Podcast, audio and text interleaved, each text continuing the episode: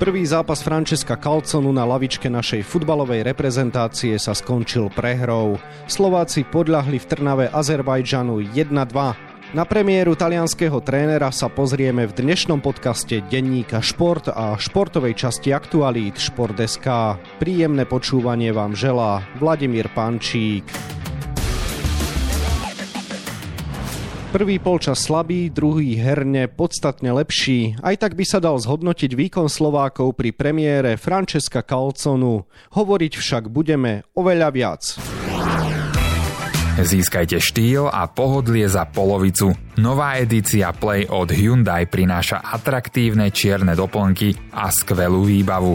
Modely i30, Bayon a Tucson môžete mať teraz s vyhrievaným volantom a sedadlami, inteligentným kľúčom či zatmavenými oknami. Spoznajte všetky výhody Hyundai Play na www.autopolis.sk alebo v predajni Autopolis na Panonskej, na Boroch alebo na novej prevádzke na Račianskej 155A. Takže zopakujem, Slovensko prehralo s Azerbajdžanom 1-2. Prečo sme teda boli neúspešní? Pýtať sa budem kolegu z denníka Šport Miroslava Hašana, ktorému už želám pekný deň. Pekný deň. Miro, Slovensko teda nestačilo pri premiére Francesca Calconu na súpera, ktorého by sme mali zdolať. To treba objektívne povedať. Prečo sme teda boli neúspešní? Odpoveď je jednoduchá. Azerbajdžan dal dva góly, my jeden takže sme prehrali. Ale samozrejme má to širšie súvislosti a príčiny. Najvážnejšou bol práve nevydaraný polčas a to, že sme inkasovali vlastne do šatne. No a celý druhý polčas sme sa snažili niečo s týmto nepriaznivým stavom urobiť, aj sa nám to napokon podarilo a vyrovnali sme v nastavenom čase, ale znova sme dostali po ako to aj sám tréner nazval, infantilnej chybe gól a prehrali sme 1-2. Tréner Francesco Calcona sa snažil od svojho príchodu na reprezentačný zraz naučiť hráčov nový systém, priniesť niečo, čím sa máme dlhodobo prezentovať. Videl si to v našej hre? Videl som to najmä v druhom polčase. V prvom polčase nie, musím sa priznať, a teda snažil som sa ho tam nájsť a identifikovať, ale nepodarilo sa mi to. Presne viem, čo sa stalo, rozumiem tomu, pretože hráči naozaj boli zablokovaní mentálne, pretože tak strašne mysleli na to, čo im tréner pred zápasom na tréningu hovoril a tak strašne chceli byť disciplinovaní takticky, že zabudli hrať futbal. A futbal je stále hra tak e, trošku si ju treba užiť samozrejme a treba tam dať taký ten drive, presadiť sa, ísť za gólom, vymyslieť nejakú akciu, urobiť kľúčku, dobrú prihrávku a toto nám trošku chýbalo. Čo si teda videl v tom druhom polčase? Čo tréner Francesco Calcona vniesol do toho mužstva? Akú pečať sa snaží zanechať? Je to taký typický talianský spôsob hry. Videl som ho na majstrovstvách Európy do 19 rokov, keď sme hrali s Talianmi. A videl som ho aj na zápasoch Neapolu. Ten systém spočíva v tom, že krajní obrancovia sú pomerne vysoko, ale krídelníci alebo útočníci sa snažia hrať smerom dovnútra ihriska a tým pádom otvárajú priestory za sebou pre krajných hráčov a znamená to aj, že mužstvo útočí s veľkým počtom hráčov a dokáže byť nebezpečné pre súpera. Lenže tento spôsob hry si vyžaduje veľkú technickú zdatnosť tých hráčov a najmä to, že nesmú robiť chyby, nesmú ľahko strácať lopty a my sme v tomto zaostali, alebo toto sa nám úplne nedarilo. V prvom polčase teda veľmi málo, aj keď dostali sme sa do šanci aj v prvom polčase. A v druhom polčase to bolo oveľa lepšie, aj preto, že sme posunuli ťažisko vyššie, vyššie sme napadali, agresívnejšie sme napadali a viac sme sa tlačili smerom do branky. Suma sumáru my sme prehrali s Azerbajdžanom a to je futbalový suterén, takže musia padnúť aj slova kritiky. Čo spravil Francesco Calco na zle?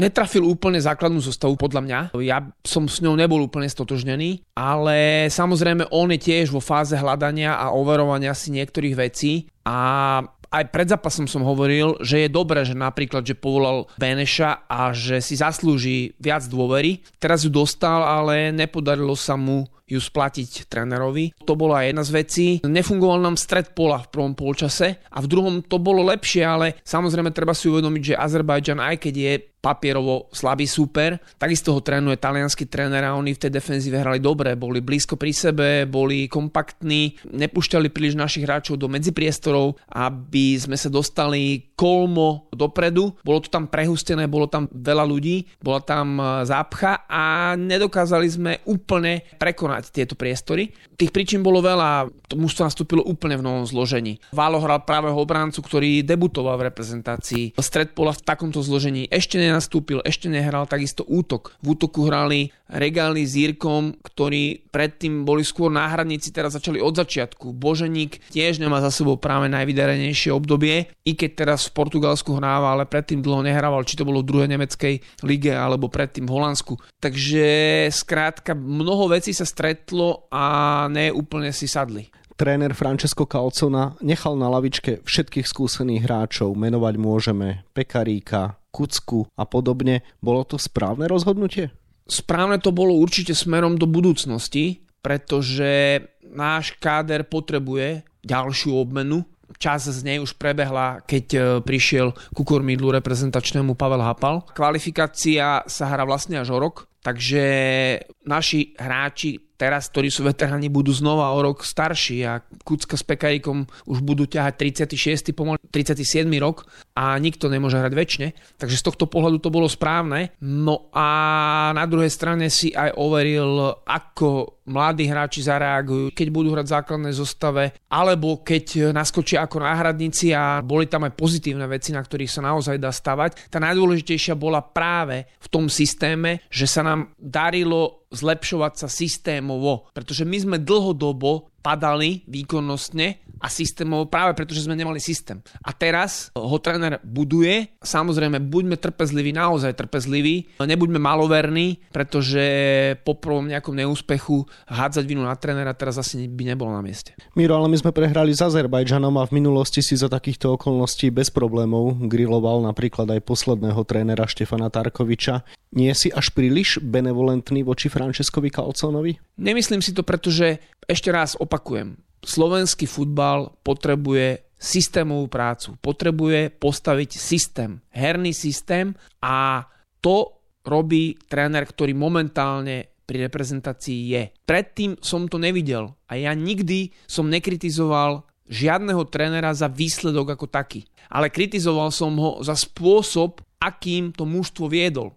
A keď nevidím v tomto smere progres, keď som ho nevidel predtým, tak som bol veľmi tvrdý. Navyše tí tréneri mali oveľa, oveľa viac času, ale to si treba uvedomiť, že my dlhodobo, dlhodobo sa zosúvame výkonnostne a výsledkovo nižšie a teraz sme prehrali, áno, s Azerbajdžanom, čo by sa nám nemalo stať, ale tie okolnosti boli také, aké sme spomínali predtým a jednoducho takto to vypálilo. Napriek tomu sme dokázali v tom zápase reagovať, náš výkon sa zdvíhal, neklesal, ale inkasovali sme po vyrovnávajúcom gole v nadstavenom čase znovu v nadstavenom čase zo štandardnej situácie. Lídry tohto týmu by bez pochyb mali byť kapitán Milan Škriniar a stredopoliar Stanislav Lobotka. Nielen z toho dôvodu, že hrajú za veľké kluby Inter Milano respektíve SSC Nápol, ale aj preto, že hrávajú v talianskej sérii A a mali by najlepšie rozumieť tomu, čo tréner Francesco Calzona po nich chce. Dobre sa zhostili obaja po príchode nového trénera týchto úloh? Obaja až príliš chceli tak som to videl ja z tribúny, pretože cítili zodpovednosť za to, že mnohí hráči sú noví v reprezentácii a učia sa úplne nové veci a oni chceli akoby hrať aj za nich svojím spôsobom. A tým pádom ich vklad nebol možno taký, aký to mužstvo potrebovalo v tomto zápase. Na druhej strane neurobili oni nič nejako prevratne zle. Samozrejme, Stanislav Lobotka stratil loptu v nadstavenom čase pred gólom, ktorý sme inkasovali na 2-1 z pohľadu Azerbajdžanu, pretože my sme vyrovnali a ešte okamžite hráči išli zobrať loptu do bránky a niesli ju na polovicu, pretože ešte chceli dať druhý gól, aby sme ten zápas totálne otočili. A my sme veľmi chceli a z toho vyplynulo aj to, že Lobotka riešil situáciu prehnane konštruktívne možno v momente, kedy mohol si pomôcť malou domov a brankár mohol založiť na žútok. Ale to práve vyplývalo z toho, že ešte chceli sme s tým výsledkom niečo urobiť. To znamená, že to mužstvo nezomiera, ale ožíva, akoby nie je mŕtve, ale ožíva. Dá sa to takto povedať. Už v nedelu čaká Francesca Calconu druhý zápas na lavičke našej futbalovej reprezentácie. Slováci nastúpia v srbskom meste Bačka Topola proti Bielorusku, ktoré je už istý zostupujúci do D divízie Ligy národov. Čo by si rád videl v tomto zápase? Akých hráčov by mohol tréner vyskúšať? Kto by možno mohol dostať väčšiu dôveru? Naopak, kto si už nezaslúži? Budeme musieť niečo robiť so stredovou formáciou, pretože tá nefungovala optimálne a z môjho pohľadu ani Beneš, ani Bero sa nezhostili týchto úloh tak, ako sme si predstavovali, ako si tréner predstavoval a asi ani ako si oni predstavovali. V druhom polčase nastúpil Herc, ktorý hral veľmi dobre. Veľmi dobre naskočil do zápasu. Pre mňa je úplne najpozitívnejším prekvapením, alebo bol práve on pretože predtým už mal nejaké minúty za reprezentačné Ačko, ale nevidel som úplne takú dobrú prácu s loptou, sebavedomie, dobré riešenia, ktoré teraz priniesol. Čiže to je dosť dôležité a podstatné. V závere nastúpil Ďuriš a ten hral fantasticky. Hral síce do spolu možno 10 minút, lebo myslím v 84. 5. minúte nastúpil a 5 minút sa nadstavovalo. Takže mal krátky časový úsek k dispozícii, ale všetky lopty, ktoré mal, vyriešil excelentne. Po jeho prihrávke na Hanska bola penalta. Výborné technické skills ukázal, e, šikovnosť pri spracovaní lopty, pri kľúčkach, pri prihrávkach, obrovské sebavedomie. O Ďurišovi predtým nikto ani nehovoril, že by mohol byť v reprezentácii, nikto z kompetentných. Pritom ten hráč jednak je poctivý, jednak je pracovitý, jednak je technicky zdatný a skrátka je to dobrý futbalista. Podľa mňa aj čoskoro zmení pôsobisko a pôjde do zahraničia, bude z neho legionár, takže je zaujímavý pre našu reprezentáciu. Hm, hral Válo na pravej strane obrany, možno môžeme vyskúšať Rusnáka, Správa, Správa, ktorý je veľmi rýchly, ešte rýchlejší ako Válo a má lepší defenzívny súboj. Samozrejme zase je to novú novinka, tréner to aj zdôvodňoval tým, že nechcel príliš veľa mladých hráčov a debutujúcich hráčov dávať do zostavy, čiže vedel, čo robí, mal plán pripravený. Aj preto to jeho plán nevyšiel. Dali sme mu otázku, či trafil základnú zostavu, povedal, že výsledok ukázal, že nie, čiže nezbavoval sa zodpovednosti, prvý polčas hodnotil takisto negatívne, ako sme to všetci videli, nebol s ním spokojný a samozrejme proti Bielorusku chceme vyhrať, chceme podať lepší výkon, minimálne zopakovať ten z druhého polčasu, ba pridať ešte niečo naviac. Je to o tom, keď sa nám podarí streliť prvý gól, všetkým hráčom, všetkým sa bude lepšie dýchať, aj trénerom, realizačnému týmu. Takže o to hlavne nám pôjde. Mráz dobre naskočil, tiež ukázal, že by mohol byť alternatívou náhrod, hoci Boženík sa veľmi snažil. Je tam viacero vecí, ktoré tréner určite zmení a budeme mať znova viac informácií po tom zápase, čo fungovalo, čo nefungovalo, kde nás ešte tlačí tlačí topánka, kde musíme pridať a naopak na čo môžeme stavať. Miro, posledná otázka. Súboj s Bieloruskom bude súboj tretieho so štvrtým v tabuľke tretej skupiny C divízie Ligy národov. Ak by Bielorusi prekvapili v Kazachstane, bol by to priamy súboj o udržanie sa a naozaj by nám hrozilo spadnutie do D a nasledujúce edície zápasy so súpermi ako Andora alebo San Marino. Čo hovoríš na to, ako hlboko sme padli a z čoho nás má vlastne vyhrabávať tréner Francesco Calcona? Situácia je vážna a hovorilo sa vola kedy, že nie však zúfala. Naša situácia ale bola zúfala. Samozrejme, to neznamená, že tréner Francesco Calcona nie je zodpovedný za výsledky, za ďalšie výsledky, za ďalšie napredovanie. Je, lebo je reprezentačným trénerom a bude ich musieť dosahovať s mužstvom, pretože ak nie, tak e, potom e, nebude pokračovať ďalej v tejto funkcii, to je logické. Ale ako som už spomínal, my sme nemali systém, my sme nemali plán hry, nemali sme organizáciu hry, čo sa týka defenzívy, nemali sme plán, akým spôsobom loptu získavať. Všetko to bolo také na náhodu. Chlapci išli, zahrali si, predčasom sme mali lepších hráčov, ktorí hrávali v lepších kluboch, lepšie sme mali zostavenú obranu možno, celú defenzívu, mali sme Mareka Hamšika, ktorý bol svetový vtedy, takže dopredu vždy niečo urobil. Veľmi talentovaných hráčov, ktorí v mladosti odišli do Anglicka, či to bol Stoch alebo Weiss mladší, potom neskôr Mak. Na toto sme sa spoliehali, lenže systémovo sme neriešili futbal. A teraz je konečný čas začať to robiť systémovo, aby sme mali na čom stavať aj do budúcnosti. To už je jedno, či to bude tréner Kalcona, alebo to bude iný tréner, či ten tréner bude zahraničný alebo slovenský, ale aby mal na čom stavať, aby mal kam posúvať ďalej reprezentáciu, pretože ak by sme nespravili tento krok, nepohneme sa ďalej a budeme padať nižšie a nižšie. Toľko kolega z denníka Šport Miroslav Hašan, ktorému ďakujem za rozhovor a želám ešte pekný deň. Pekný deň. Našej futbalovej reprezentácii sa viac venujeme na webe Športeska a takisto v denníku Šport. V jeho dnešnom vydaní nájdete aj tieto témy. Zemetrasenie vo futbalovom Slovane Bratislava. Po tom, čo majiteľ Ivan Kmotrik starší vyhodil športového riaditeľa Richarda Truca a celé skautské oddelenie, jeho syn Ivan Kmotrik mladší rezignoval na post generálneho riaditeľa.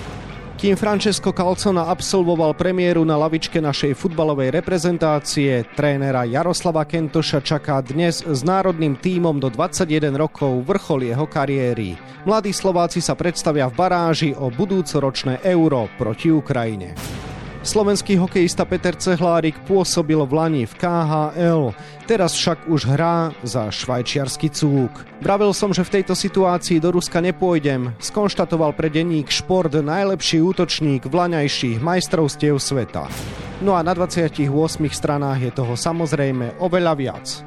To je na dnes všetko, ale so športovým podcastom sa vám prihlásime znova v útorok. Dovtedy vám pekný deň želá od mikrofónu Vladimír Pančík.